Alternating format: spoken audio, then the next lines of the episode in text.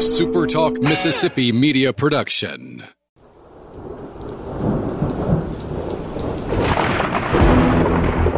You're listening to Thunder and Lightning on Super Talk Mississippi. Covering Mississippi State sports like nobody else. Sports Talk Mississippi's Brian Hadad, along with Joel Coleman of the Starkville Daily News, give you an inside look at the Bulldogs on the field, the court, and the diamond. Now, get ready for Thunder and Lightning. This is Thunder and Lightning here on Super Talk Mississippi. Brian Hadad and Joel T. Coleman here with you on a Friday morning. We could not be more pleased that you have joined us at supertalk.fm or wherever it is you get podcasts. Thank everybody for tuning in here on this Friday morning, especially our servicemen and women out there taking care of us. We are so glad you've joined us. want to thank our sponsors, Strange Brew Coffee House. Right now, don't forget, they have the drive through window over there on the Highway 12 location. They have the uh, walk up window at the University Drive location so you can keep your social distance and you can keep getting the coffee and the caffeine and all the other great stuff that Strange Brew has to offer. Their baristas are always happy to see you, they will always take care of you. And uh, give you that great service. We can't wait for uh, everything to get back up and running so we can start talking about churn and spoon ice cream again. But right now, if you need a little push to get through the day, to get through this quarantine, change it from a quarantine to a. I'm trying, I'm trying to make it work phonetically caffeine teen. That doesn't really work. I'm going to work on that over the weekend. Yeah, that that was terrible. It but, was not but, great, but we get the point. You know what? Sometimes the effort is what you want. Uh, don't forget also, you know, when you when you're looking for to, to shop online and ship things to your house, MSU related, College Corner Store is where you want to head. You want to go over there right now. Go to their brand new design, well well redesigned uh, website, and check out their incredible selection of MSU merchandise when we get back together this fall, which looks like it's going to be on a Thursday after all, what do we say? 90% that's going to happen? I think that's what we both got. Uh, if the season comes off, we're going to be playing uh, New Mexico, Mississippi State at, uh, I guess, prime time on a Thursday night. You want to have that brand new Clima-Lite, you know, breathable material. You want that. They've got you taken care of there when you shop online. College Corner Ease store. the quarantine with caffeine while wearing the colors of your team. If you know what I mean. That would have only been better if you had it written down on a frisbee to throw out to people because it was genius. All right. So here's what we're going to do today. We're going to have some fun. Uh, go by the bay. It's May. Just I May. just may. What do you say? no. Uh,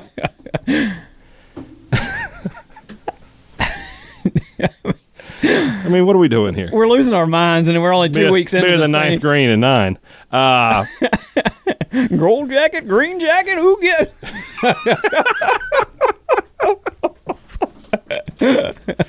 you can count on me. Waiting for you in the, in the parking, parking lot. uh, Joel, you want to go to Sizzler after this? Uh, I don't know how we got on Happy Gilmore. I don't know, but I'm ha- I'm glad my, we did. My treat. Yeah. Jackass. Uh, we are going to have fun today. It looks like. All right, it's good. We're, you know what? We're not going to live without March Madness here on, on Thunder and Lightning. We've been giving you the Bulldog bracket. Now it's time to relive some great MSU uh, memories. We've got two fantastic. Uh, interviews today, and we're going to relive some of MSU's best March moments. You tell me, Joel, which one do you want to start with? Ah, uh, I say we go in order. Let's uh, let, let, let's win the SEC championship along with Richard Williams. All right, we'll come back from this in just a moment and tell you about uh, our thoughts on this game. But let's start with Coach Richard Williams. We talked to him earlier this week. Mississippi State, Kentucky, 1996. State takes down number one in the Superdome. Let's get into that game. All right, this is our double dose of March Madness, uh, Mississippi State style, if you will. We got Coach Richard Williams on the line with us today. We're going to talk about Mississippi State versus Kentucky. Coach, I know you guys, I know coaches love to play the nobody believed in us card, but for this game, I think you were telling the truth if you played that card because outside of that locker room, there couldn't have been a lot of, of belief that Mississippi State was going to pull this game off. What was the what was the mindset and the mentality in the locker room? Well, that was a team uh, at that point in the season where uh, you know we were really playing well. Uh, we were playing good basketball, and that team thought they could beat anybody. Uh, they really did. And I remember telling the the uh, media, and it, it might have been the CBS people who were broadcasting the game, but somebody, uh, you know, they were talking about uh, uh, Kentucky and how good they were, and I said, well, you know, I, I'm not sure we could beat Kentucky in a series, three out of five or four out of seven. I said, but that's not what we have to do. We just have to win one game. One game against Kentucky, that's all we have to do.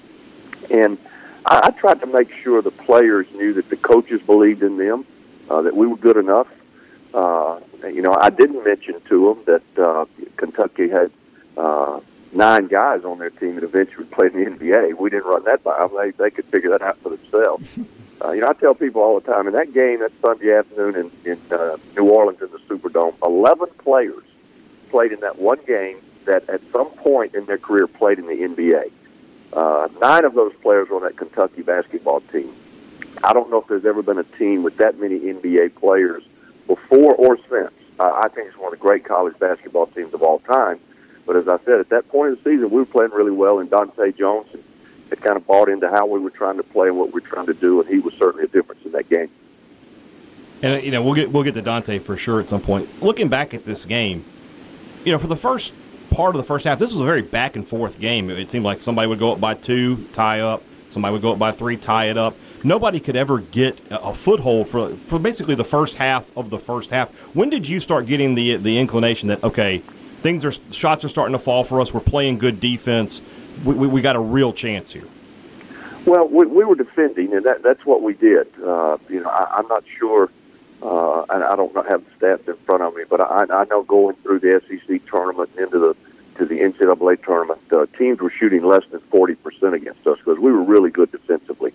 Uh, you know, Darrell Wilson and, and Marcus Bullard were two strong, physical, uh, both of them really good defensive players. Russell Walters was a, a, a good defensive player. Erick Dampier was just, uh, you know, such a rim protector. And then Dontae, as I said, by that point in the season, he was actually trying to guard somebody. Uh, so that made us really good defensively, and we could rebound it. Uh, the thing I remember about that game is if we didn't turn it over, we scored. We were shooting the ball really well against Kentucky. Uh, we we turned it over too much, uh, but that's one of the things that they caused was turnovers. But we got some easy baskets also. Uh, I can remember we threw long against them two or three times. I, I think against teams like Kentucky that are committed to the press, uh, just totally committed to the press, at some point or points in the game, you have to throw over the top at, the risk of throwing the ball out of bounds.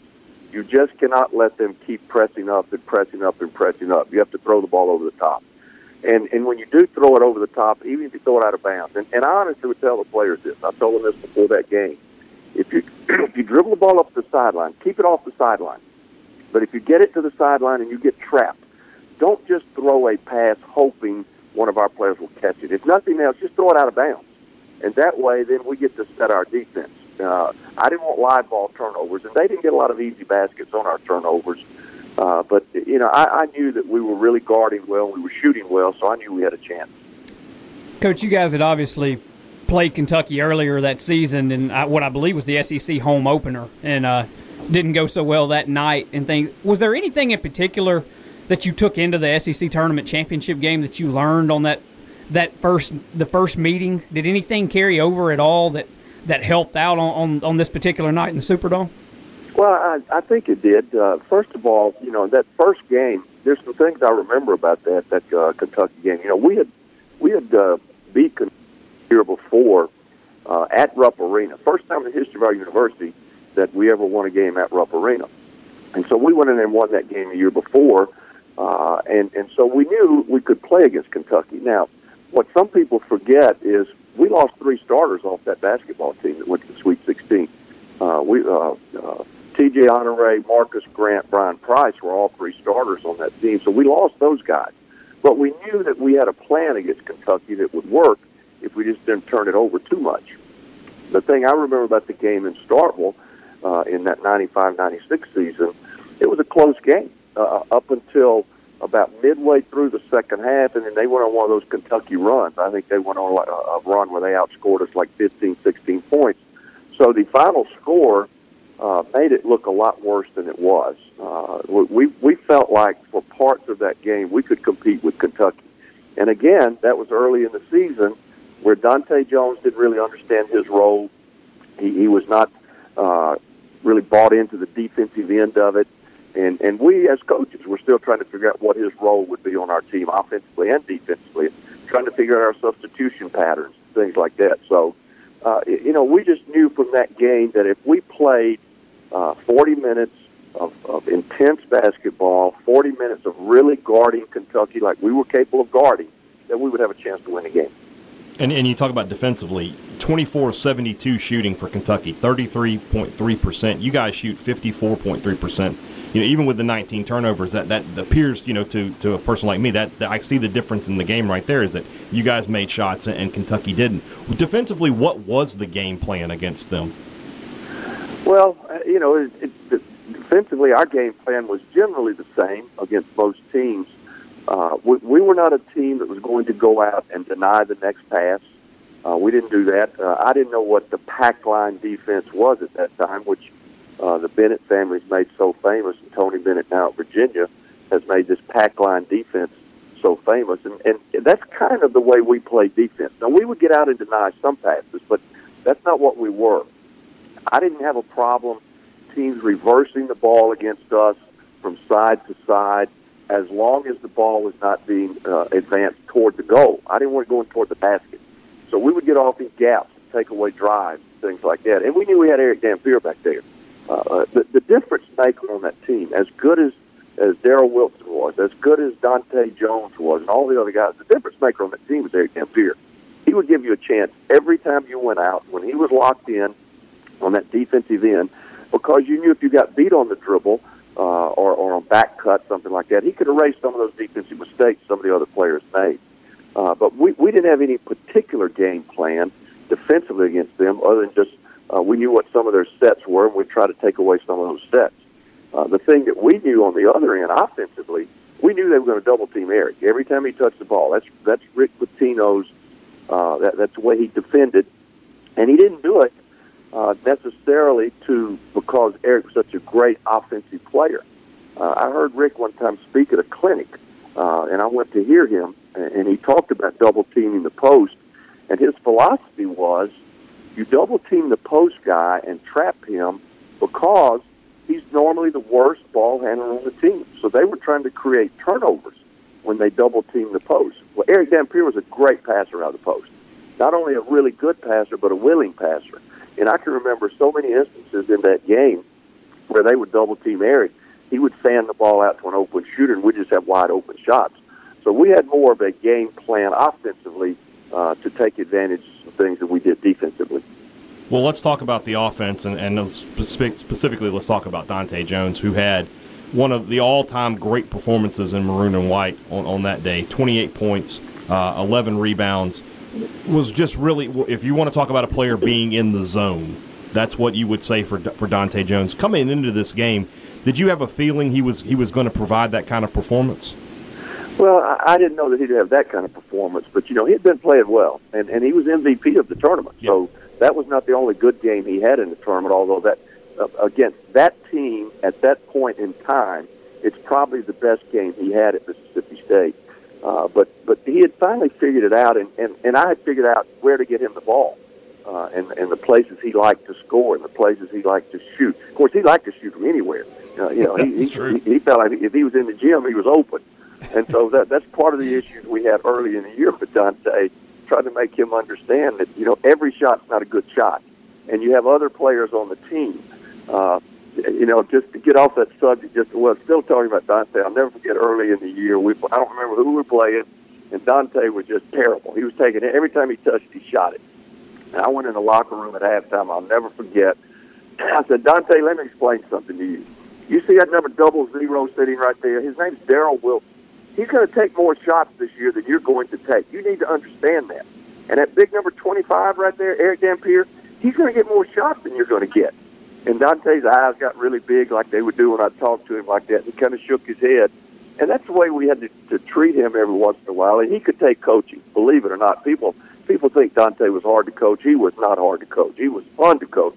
But now he could be frustrating because he was so talented that he'd always been able to go get a shot anytime he wanted to and at that level, he's playing against other great players. So sometimes those shots that he would get in, in junior college, he couldn't get those uh, in, Division One basketball. So it just took him a while to figure it out. And and once he figured it out, and we figured out wh- how to use him, he was a difference maker. And I think down the stretch, started the SEC tournament through the NCAA tournament, he was as good a player as there was in the country. There's no question about that. I think one day, Coach, we, we need to get you back and just do a Dontae Jones episode because I think I could just I could just hear you tell Dontae Jones stories. I think all day long and, and be be entertained by that. But I have some good ones, I promise. There are some really good some I can't repeat on the air. uh, when you guys leave the Superdome this day, having defeated Kentucky, is there? I guess hindsight being what it is now, of course you guys were a Final Four team, but you had to feel like you had a legitimate chance to to get to where you guys got to and beyond, just based on the fact you beat Kentucky, right? I mean, how much confidence did you guys have for how far this March run was going to go when you left the Superdome? Well, I don't know that, that that me individually. I don't know how the other coaches felt or how the other players. I I, I never looked that far ahead. And I know the cliche is, you know, one game at a time and all that kind of stuff, but it, it really is true at that point in the season. We knew we were good, obviously, because, you know, we were able to beat Kentucky. The, the fear I had uh, was not how far can we go. The fear I had was, are we going to have a letdown in our first game in the tournament? Because beating Kentucky to win the SEC tournament championship, that was a huge game. That team only lost two games all year. They lost to UMass early in the year. They lost that game to us, and that's it. That's the only two games they lost all year. So I was afraid we were going to have a letdown going into the tournament, and, and we did have a little bit of a letdown. We drew VCU the first game of the tournament, uh, coached by one of my best friends in coaching, Sonny Smith, and it was a struggle. Uh, it, we really struggled to get by them, and uh, we had to have some guys off the bench to, to help us there. Bart Hyche had a, a really uh, good game there, made a couple of key baskets for us. So that was the fear I had. I felt like if we could get past the first game, then we would be okay. We could relax, uh, get that Kentucky game out of our mind, and then continue to play. But we really just kind of took it what's the next game? Who's the next opponent? How do we prepare for them? I asked Daryl Wilson this question. I'm going to ask you now. From this whole run uh, of March, what's the, the, the thing, when I say talk about it, what's the first thing that comes to mind for you? Well, uh, you know, it, it's there's so many things, uh, you know, and, and I don't know if I've been asked that question. Uh, the thing that comes to mind after it's over, after it was all over, uh, you, you think back uh, about really how meaningful it was and what it really meant. And when, when you're going through it, uh, you don't really realize what you're doing. You're just trying to get ready for that next game, get ready for that next opponent. You know, here comes Princeton, who had just upset UCLA. Then here comes uh, Connecticut, then Cincinnati. All of these high-profile teams that you read about and you see on TV all the time. So we just have to get ready for those games. But then after it's all over, you think about, you know, wow, this is a big deal. This is something that was not only important for our university, for our basketball program, this is important for the state of Mississippi uh, because it's never been done before and, and has not been done since by any team from the state of Mississippi. And I, I think it let the nation understand that we play pretty good basketball in Mississippi. Uh, you know, they're, they're good coaches, they're good players.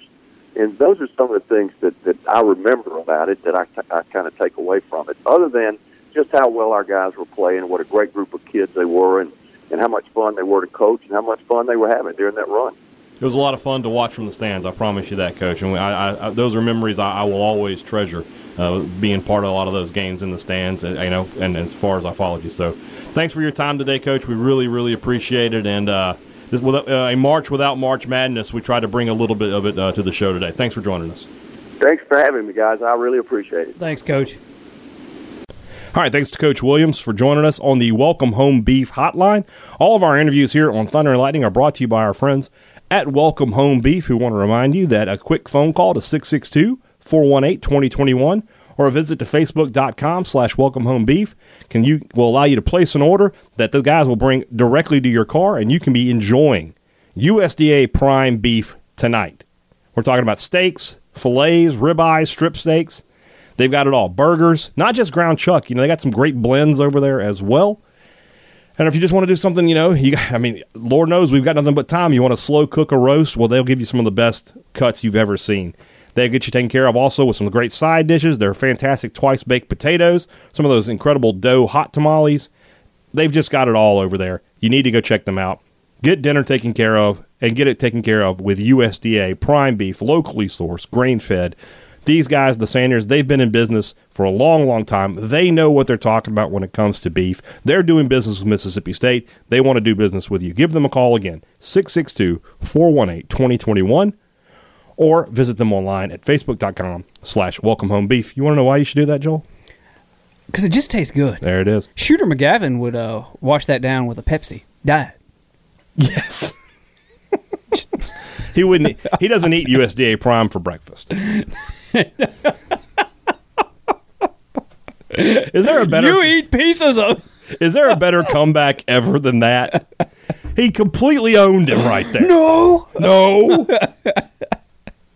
Uh, there's a rewatchables on Happy Gilmore. You should you should listen to it. It's it's it, it's really funny to, to relive some of that stuff. I don't even know how this came up, but uh, now I'm I'm really wanting to watch Happy Gilmore tonight. Yeah, I, w- I would be. Is it where is it available I have streaming anywhere? We'll have to no look for clue. that. All right, second interview. Daryl Wilson, Super D. We're going to talk to him now about Mississippi State versus Connecticut, which wa I think is such an underrated game. I guess let's talk about the Kentucky game first before we get into this interview. I guess I'm trying to remember. You know, I'm a, I'm a little too young, which I don't get to say very often, uh, to really remember State beating Alabama in 1980. Yeah. So this me, is me State's- too. I was minus five years old. Right. Your parents might remember it. Uh, but I, I, I, I, this is might be the first time that I can really remember MSU beating the number one team in the nation, and, and you know, just just the way that it went down. And I'm, I, I talked to coach. I asked the question about nobody believes in us. I'll go ahead and tell you that Brian Hadad didn't believe in it, Yeah. and that was a game that the state was up. I think at some point close to twenty. I know they were up eighteen at one point. I never was comfortable at any point because I knew, like Coach Williams was just saying there, I knew the talent that was on that Kentucky team. A lot of guys that played in the NBA, but And- State just kept kept coming at them. Yeah, and, and I asked him about the earlier game in the year, and, and he mentioned that Kentucky had what he called that Kentucky run towards the end of that game. Yeah. And you just kind of knew that was coming over the course of this game. And uh, it, it just didn't. State was able to hold on and, and, win the game and and put into motion the most memorable march in men's basketball history at this school. This is the Dontae Jones game. We talked on yesterday's show about how why Dontae Jones could could possibly beat Ethan Small in this uh, in this particular bracket. This game is why. Because everybody remembers him going up and down the court and just making shot after shot after shot against Kentucky in a game where, as we just said, 11 guys played in the NBA. Nine of them played for Kentucky. But there was no doubt, by a large margin, the best player on the court this day was Dontae Jones. Yeah. And is this the night that he became officially the, the Brian Hadad? Where, he settled into the pit Yeah. of your heart? Is Yeah. this the night? This is where I was just like, okay, that guy's the best basketball player I've ever seen. you know, best college basketball because I didn't see Jordan in college or anything. Yeah. Like, especially from Mississippi State, he's the best basketball player I've ever seen. Um, so a lot of fun, no, no question about it. Let's all right now. Let's go over to to uh, to Daryl Wilson. We're going to talk about the uh, the UConn game again, a very underrated game, uh, a game that you know everybody remembers the Kentucky game. A lot of people remember the Cincinnati game. People forget about that UConn game. I, for whatever reason, I don't know. But let's talk to Daryl Wilson about it. He's got some great memories, and he had one of his best games as a Bulldog 27 points, uh, hit seven three pointers in this game. Let's talk to Super D on the Welcome Home Beef Hotline. We're going to have a little bit of a March Madness feel to this week's uh, Bulldog Rewinds. We've got two of them planned out uh, for the week, and our first one today. Very excited to have joining us uh, for the first time here on Thunder and Lightning. Super D himself, Daryl Wilson's going to join us to talk about the 1996 Sweet 16 game against UConn, a game that you had one of your your better performances. Is I, just want to start off with this. You know, normally you think about you're playing one of the top seeds in the NCAA tournament. There's going to be a little bit of you know, oh, I don't know, uh, know, can we beat these guys? Two weeks ago, you've played the the number one team in the nation, Kentucky, and beaten them. How how much confidence did the team have coming into this game? Well, you're a competitor, so that kicks in, and and plus, um, I don't think anyone played the game to lose. so I know our, our team was ready. Uh, we all thought we could win, and all we wanted to do was go out and perform. This game, when you just look at the box score of it, Daryl, it's really interesting.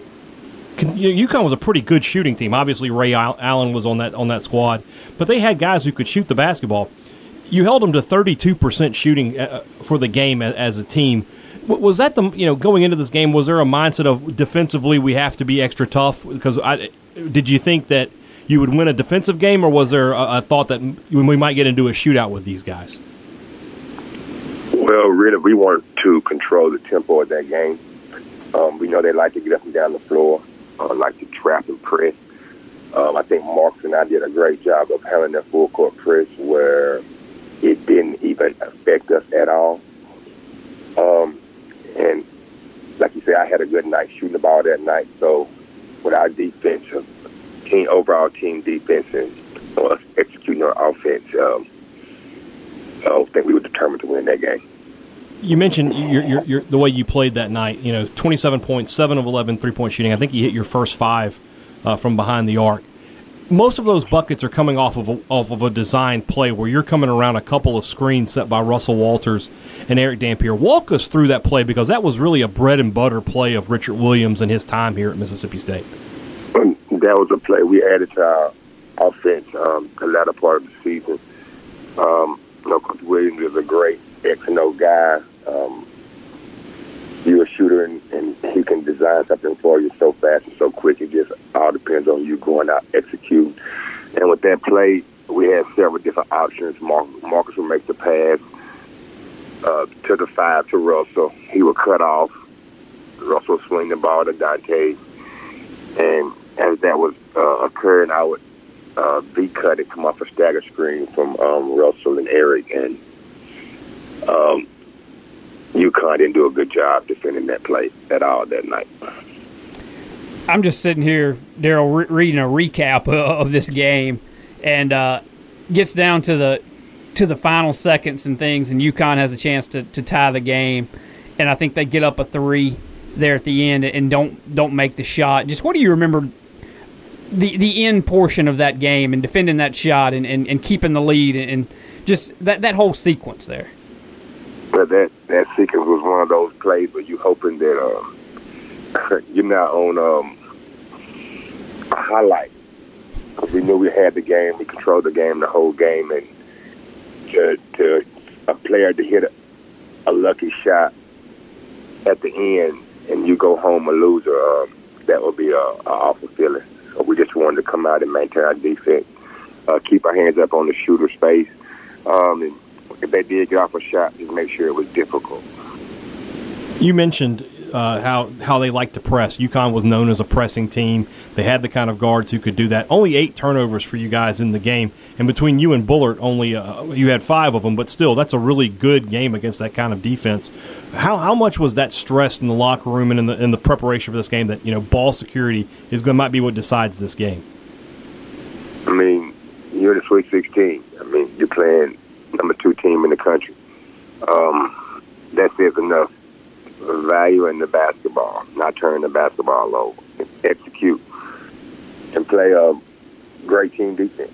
You know, that's what we were. That was our game plan, and we went out and executed our game plan you know, you weren't matched up with him head to head on on the defensive end, but obviously, you know, playing across from Ray Allen as a player, is there a, a, a bit of okay, this guy is an All American, and you know everybody knows who he is, but I, I want to make my statement. I want people talking about me when we come out of this game. Um, he didn't frighten me at all. I, I, I was looking forward to um, um, playing against him. Um, for me, he's one of the best basketball players I ever played against. With everything he could do with the basketball, he can make plays, he can shoot a jump shot, he can drive, pull up. I mean, he's strong, he's athletic. So for me, he was one of the best basketball players I ever had the opportunity to play against. So I took it as a challenge because um, I knew he was a shooter, a scorer.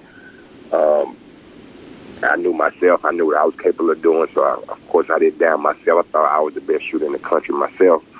So that was a challenge I really was looking forward to, uh, playing against uh, Ray. Daryl, what's it? What has it been like? I guess what was it like then, and what is it like now to be associated with this team because you know when I think back over the course of of my lifetime and things, if if you had to if I had to rank, you know, all the the top Mississippi State teams in all sports. Uh, doesn't matter baseball, football, basketball. What I mean, this this team is up there in that conversation for the best, one of the best teams in any sport in Mississippi State history. Just as you guys are making this run and getting to the Final Four, and, and just kind of the fanfare that came with that, and and now in the years since, how how you guys are kind of, you know, idolized, immortalized at Mississippi State. Just what's that been like, just to be associated with all that? Well, like you said, you know, um, I got to say our team, that 96 team, was probably the best team in the history of Mississippi State. So you don't know that things like that will be said to you when you're in the when you're playing in the moment. Yeah. When, when back then, you know, you, you're you're playing, you're competing. Um, love to play in front of our fans, the Mississippi State family. Um, that was the most important thing. Um, and then you go back now, 25 years later, and you look back at the, at the impact what what we did. You know, the first team instead of Mississippi to, to participate in the Final Four. Yeah. So that's a historical memory that a lot of Mississippians will remember forever. Who can remember that during those times? Daryl, what, what speaking of memories, then what what do you take away from not just this game, but but the whole run you guys put together in March? When, what's the first thing that comes to mind when you look back on it? Losing to Syracuse. Oh. That's tough, yeah, but yeah. you know, I mean, you know, it's just being a high school player and anybody who plays high school and watch March Madness who or has watched March, March Madness but no March Madness right now. So that's basically your dream, you know, to to go to the dance and to participate and maybe the ball bounces right, have opportunity to play for it all. And, but um, that's something that me and my teammates got to experience. Um, the fans of Mississippi State got to experience, um, got to experience. Um, just Mississippians, period. Uh, that was just when everybody during that time, I think, was were really pulling for us because it was the first time in history. One, one last question. Tomorrow we're going to talk to Coach Williams about the Kentucky game. What's what's one thing I should ask him that that'll get him riled up a little bit? Uh, oh man, the Coach Williams now. I don't know what a, he. I don't think he'd get too riled up. Um, tell him we didn't play hard. Then you probably you probably a rough feather on something like just that. say like I talked to Darren Wilson, and he he said that they were just so much better than Kentucky. They didn't even have to give a whole lot of effort. well, I don't think he's going to agree with me on that one. All right, That's my man. That's my man, Coach Williams. Look, we're looking forward to talking to him tomorrow. So Daryl Williams, Daryl Wilson. I'm sorry, you got me Richard Williams and, and Daryl Wilson happening here. Daryl Wilson, Super D. We appreciate your time, man. Thanks for coming on with us, and uh, we'll hope to get talk to you again soon. Yeah, thank you. Thanks, Daryl. All right, thanks to Super D. We appreciate his time. Of course, he's you know, he's he's like us. He's got time. He's a, he's a coach now, Yeah. so he's you know he's just sitting around with the rest of us there. That game, I've, I've told this story before, inspired a young Brian Hadad and his group of, of ruffian friends to leave Starkville in the dead of night to drive straight to Lexington, Kentucky, and uh, head to the uh, and, and get tickets and go to the uh, the game against Cincinnati. Tickets weren't that expensive as I recall because the Georgia Tech and UConn fans were looking to unload, obviously. Yeah.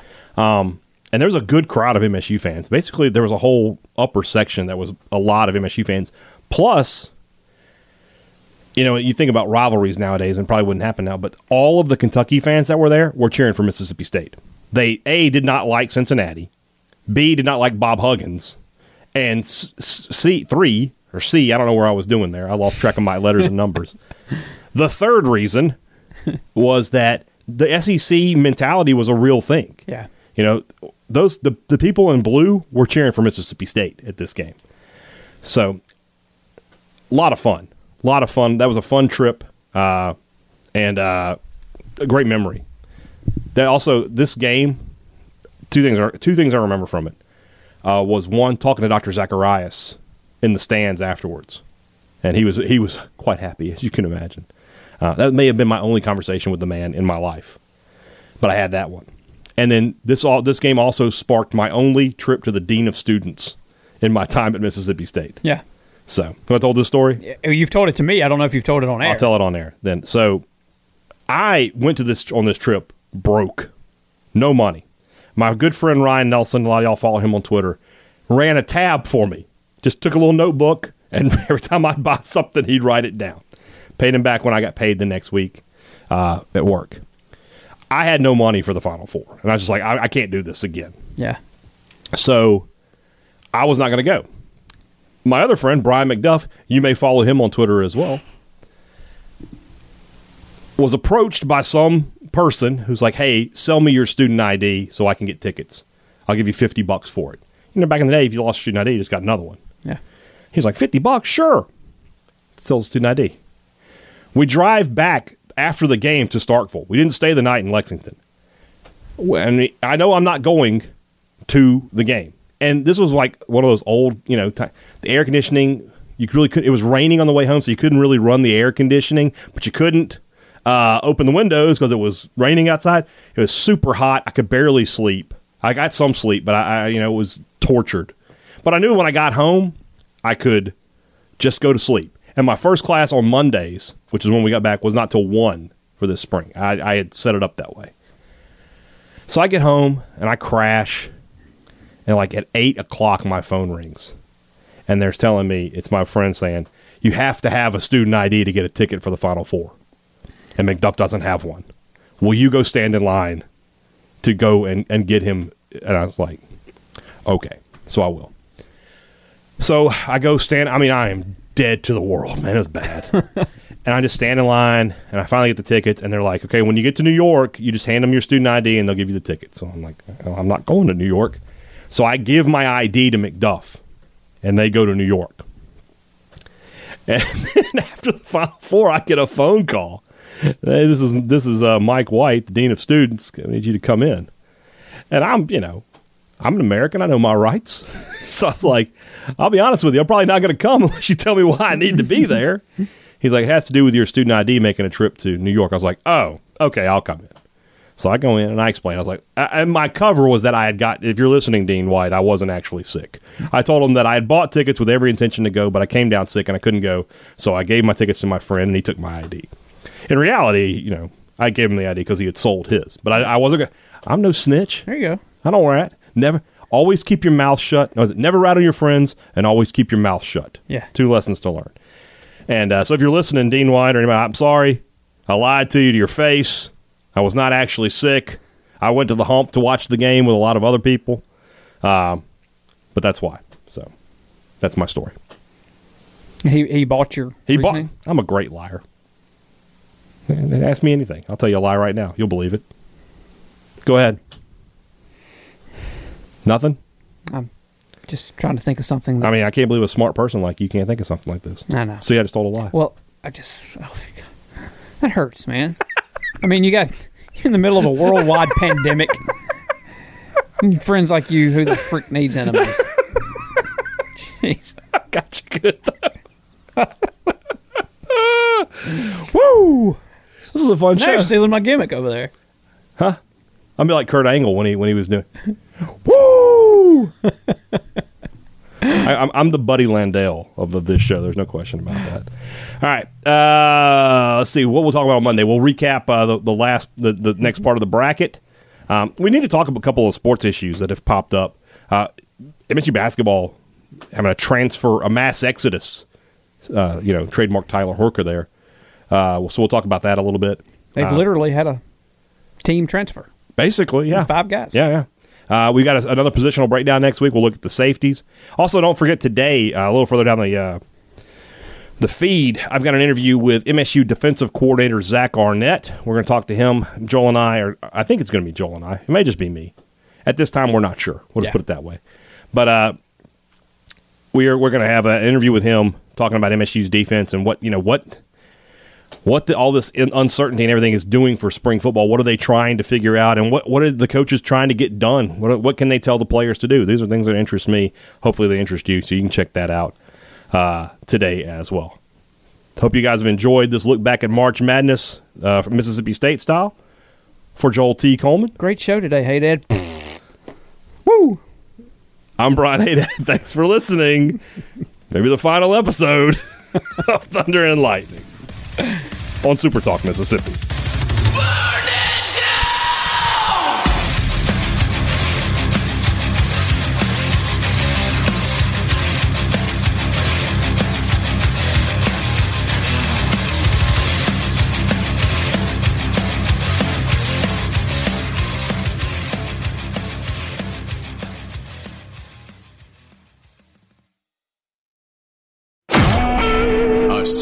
Talk Mississippi Media Production.